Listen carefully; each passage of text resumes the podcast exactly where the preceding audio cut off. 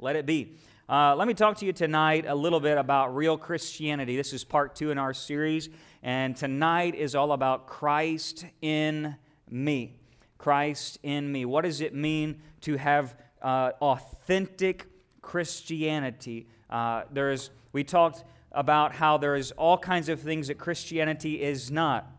Christianity is not a list of rules and regulations, while there are great rules in Scripture. That, in its sense, is not it. Christianity is also not emotion uh, of guilt and motivation. There is evidence of that, that but it is not someone convincing me or uh, moving in uh, their, their words moving into my heart where I'm moved by their words, or it's not uh, the emotionalism of a good worship service that would draw us to weeping and crying. While all those are good things that are a part of it, that in itself is not Christianity, nor is it in the freedom of the flesh, as most people in America have interpreted that we can come in, be saved, and do whatever we want. None of those things are Christianity. Uh, and we're going through this series tonight in part with the help of Henry Scougal from the 1600s, who wrote a book called uh, uh, The Spirit of God in the Soul of Man. And it's about that same topic.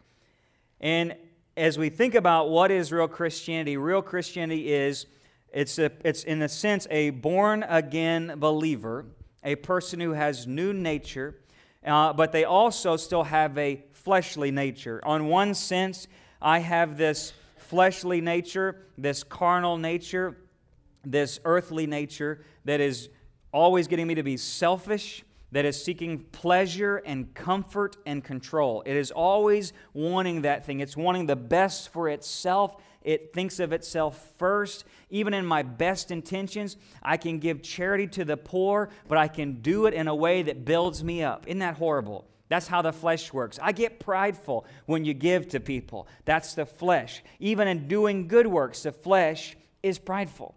It's horrible, but that's how it works.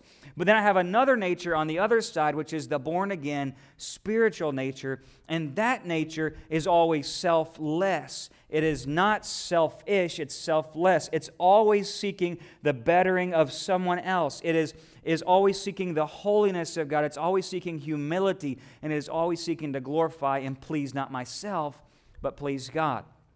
So every born again person, every spiritual person has these two things they're always struggling with, right? And so one is always against the other, Paul says. And some might seek to try to control this with some religion.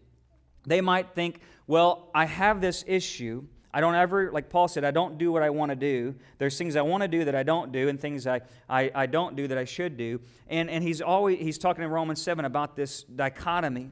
And some people would try to control that uh, with religion. They would say, well, let's put these rules and these barriers and these walls in your life that'll keep you from going to the bars, it'll keep you from watching bad movies, it'll keep you from cussing, that'll keep you from looking and thinking these ways. And, and that will work for a short while until the flesh gets tired of it and he pushes all those buttons and all those bears or somebody and somebody else comes and pushes all your buttons and then that little tiger on the inside lashes out and grabs hold of somebody right it, it's it's it's fine for a while, but then it doesn't work.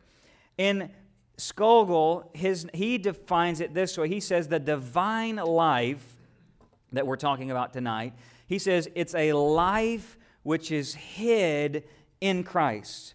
It's a life that is actually in Christ and Christ is in him. And so in Galatians chapter 4, verse 19, if you're there, somebody say amen.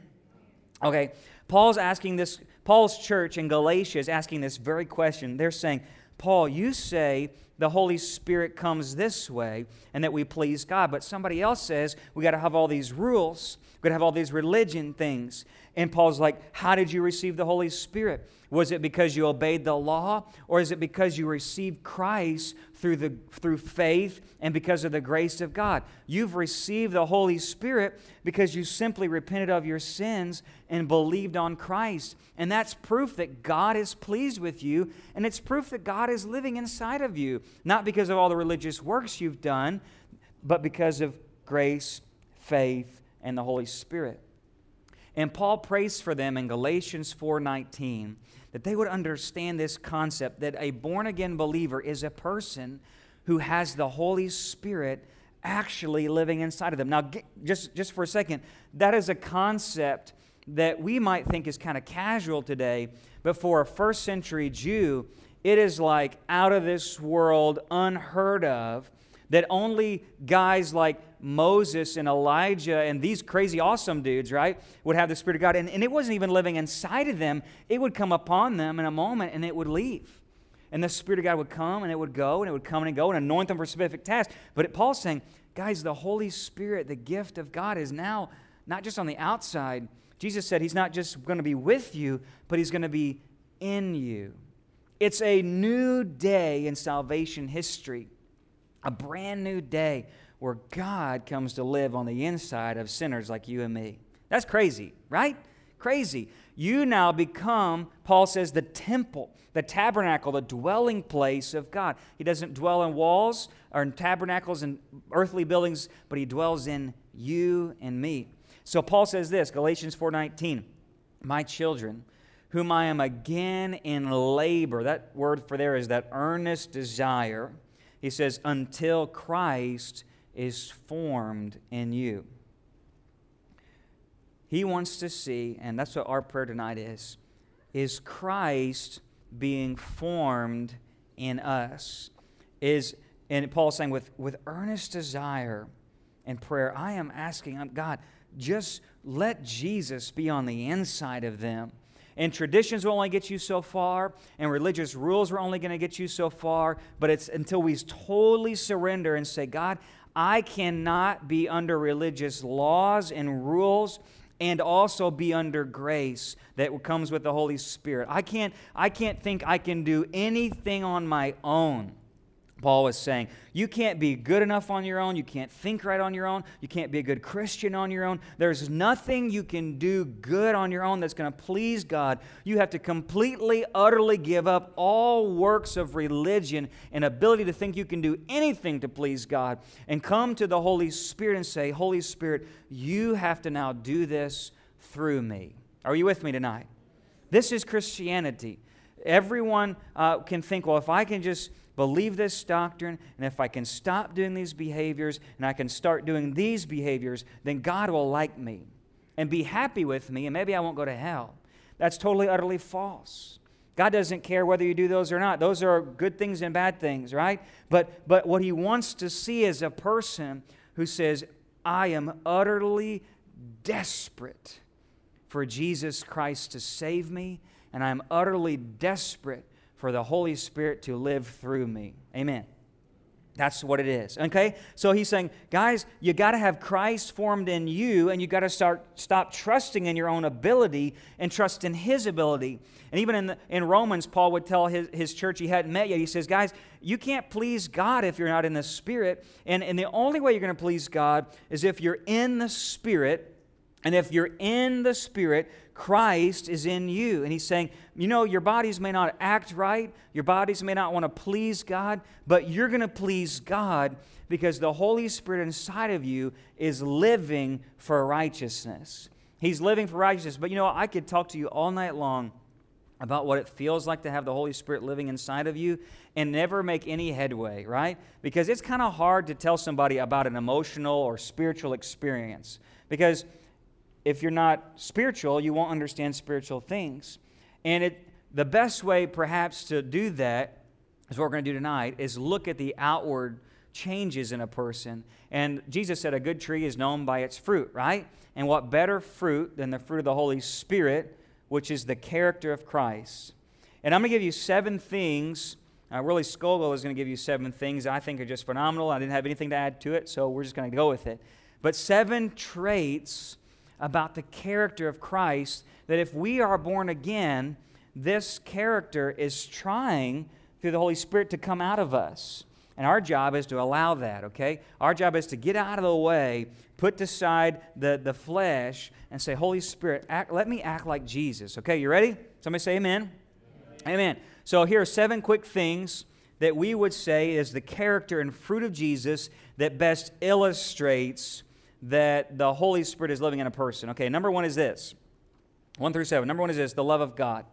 Number one is obviously the love of God. Jesus was in love with the Father more than anybody ever, right? Every time he's just exalting the Father, he's in love with the Father. He comes and gives up his position in heaven for the sake of the will of the Father. I mean, he is just in love with him, and he, he talks about him all the time, right? He's exalting him. You could say that his life was demonstrated in constant burning affection, that everything he did lived to glorify God. Now, that alone could we could preach on for years, right? But how do I? How do you?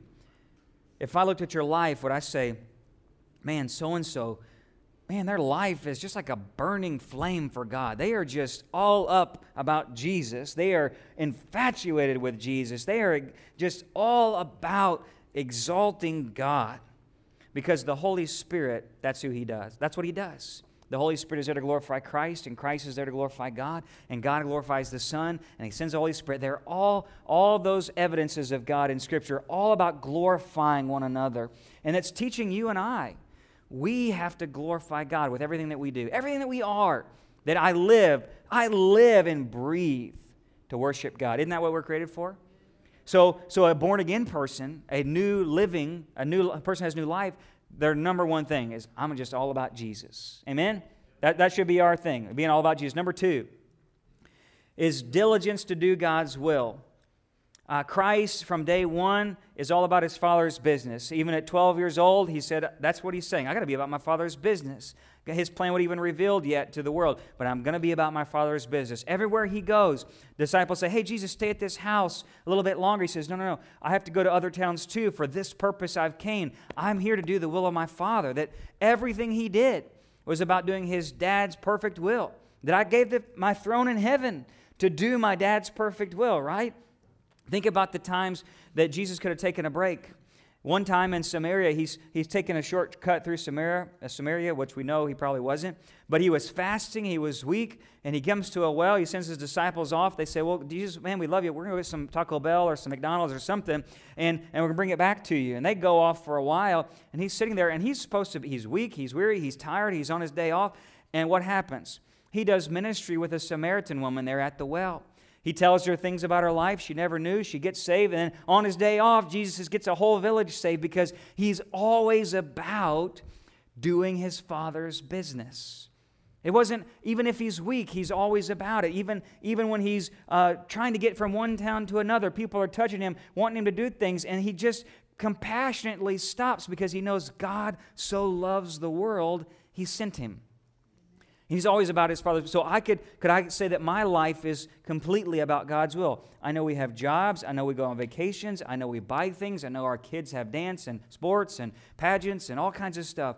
But at the end of the day, could I say the number one thing in my life is doing the will of God? That might be through your job. That might be through your kids. That might be through your, your uh, uh, hobbies and entertainment. You can do the will of God through the avenues that He's placed you in. But at the end of the day, is it all for flesh, my pleasure, my comfort, my control, building me up? Or do I do my job as a person who's doing the will of God. Are you understanding me tonight? You, you can do those things, you can have those things, but it should all be with the mindset Holy Spirit, do, these, do my job through me. Holy Spirit, raise my kids through me. Holy Spirit, enjoy life through me. That, that I, I need to do these things for the will of God. And that will of God is what? That none would perish, that all would have everlasting life, that His church would be established. And so a born again believer is going to be all about building up the church. It's all he's going to he or she's going to be all about saving us souls. He's going to be all about for missions and because they're diligent to do God's will and it's not the person, it's not Heath Harris doing it. It's got to be the Holy Spirit. If Heath Harris puts money in the offering plate by the flesh because I think I'm supposed to, I don't get any credit for that, and I believe that. I believe that that's just a religious work. But if by the Holy Spirit I say, God, I'm intentionally doing this because the Holy Spirit is prompting me to support this church or this mission or whatever, and I'm doing this because the Holy Spirit's moving me to, then I believe that goes onto your account. I just be honest with you. I, I, and we can so easily get in that mode of doing things because we're supposed to, but it's got to be not of the flesh, lest we boast, but it's got to be the work of God. Amen? So diligent in doing His work. This is going to get tougher. I'm getting on. We're going to keep going. I've been reading these tonight. I'm like, Man, Lord, help me. So, number three, he's patient and suffering. This is the favorite, right?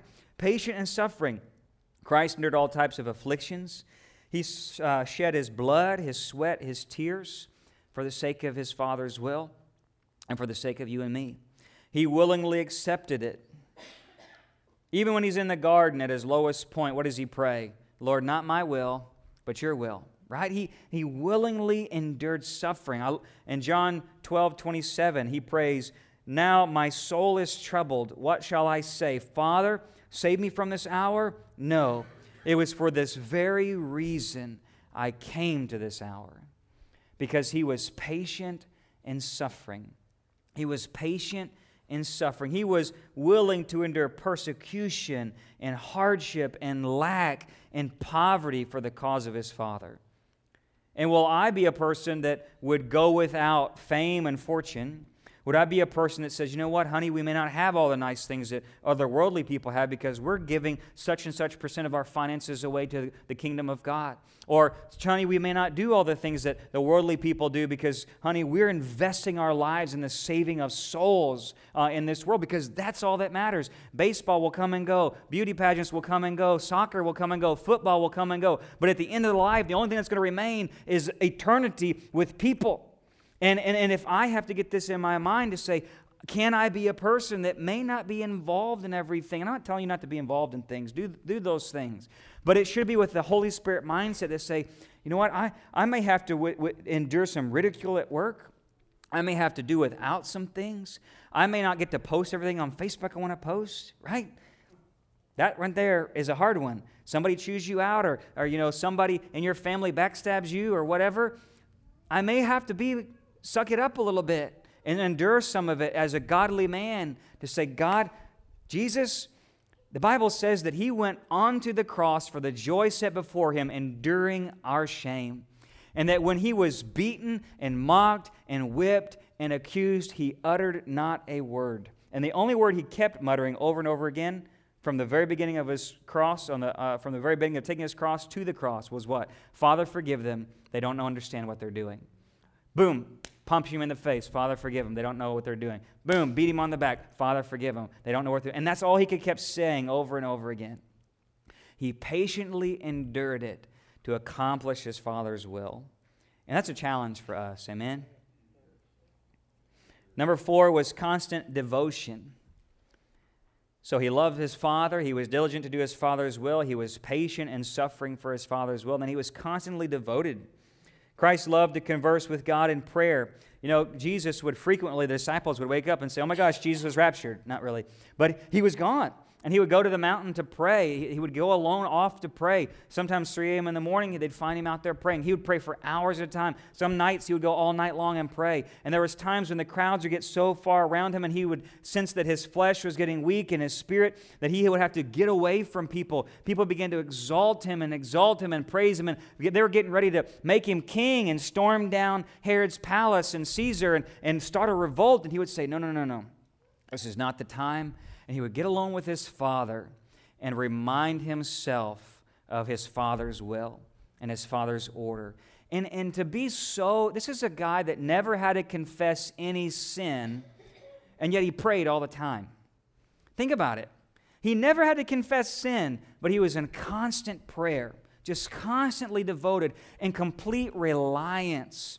The Son of God in the flesh full of the Holy Spirit, born by the Holy Spirit, but yet what the flesh he had, he knew that he had to keep that flesh in constant communion with God for him to do any good. Now, if Jesus, the Son of God, had to pray that much to get by, how much you think you and I need to pray? Think about it. I probably need to pray a lot more. One pastor a long time ago, and I can't remember the guy's name, but he said, A, man should pray an hour a day except when he's busy, then he should pray two. Uh, because prayer is the source. And, and, and one uh, great man of God said, Prayer is, uh, is not for the work, but prayer is the work, right? Prayer is that, that thing. Prayer changes things. So, how do I keep the fire of that devotional life going? Do I enjoy prayer that much? And let me tell you this. Let me, let me stop you right now because some of you are thinking, oh my gosh, there's a lot of work. That's the hint right there. It's not. it's not work. It's work if I'm doing it in the flesh and if I'm basing my Christianity on the flesh. Prayer will seem like I've got to get up hour early and pray. I've got to sacrifice TV and pray. I've got to pray. But a born again person who keeps pushing the flesh at bay says, Father, good morning. How are you? I want to do your will. Lord, what are you doing today? God, I love you. I worship you. And it's just conversing with God. It's a relationship that brings vitality and energy and strength and joy. It's not a got to, it's I want to, right? It's, it's not a burden, it's not religion. And so your prayer life can't be by the flesh either. It's got to be by the Spirit. And so I just got to pray, Holy Spirit, help me long to commune with God. Holy Spirit, help me to, to long to be in prayer. So, four is constant devotion. Five is the love of men, the love to men. Christ lives in this overflow of God's love, and all of his words and actions are benefiting others. Think about this. Here's this guy. He's got close friendships. He's kind. He welcomes all, so we should have friends, right? He says he ministers to the rich and the poor. He ministers to slave and free, man and woman, Jew and Gentile, clean and unclean. He even weeps over Lazarus when he knows he's going to raise him from the dead. That'll blow your mind right there. Why cry over a guy? You're about to raise him from the dead. But yet he was compassionate towards people. He was sad that he died. Amazing. He was sad to see, you know, when you see somebody else cry on TV and then you feel like crying too? I think that's what it was. He was compassionate towards Mary and Martha. He loved them. He hated to see them weeping over their brother. Don't you cry when old Yeller dies or whoever, you know? And, and, and you, you, you, you just empathize with that person. And, and Jesus was full of empathy, even though he knew what would happen. He had empathy. That shows his humanity. He, he even was sorry when the rich young ruler left him.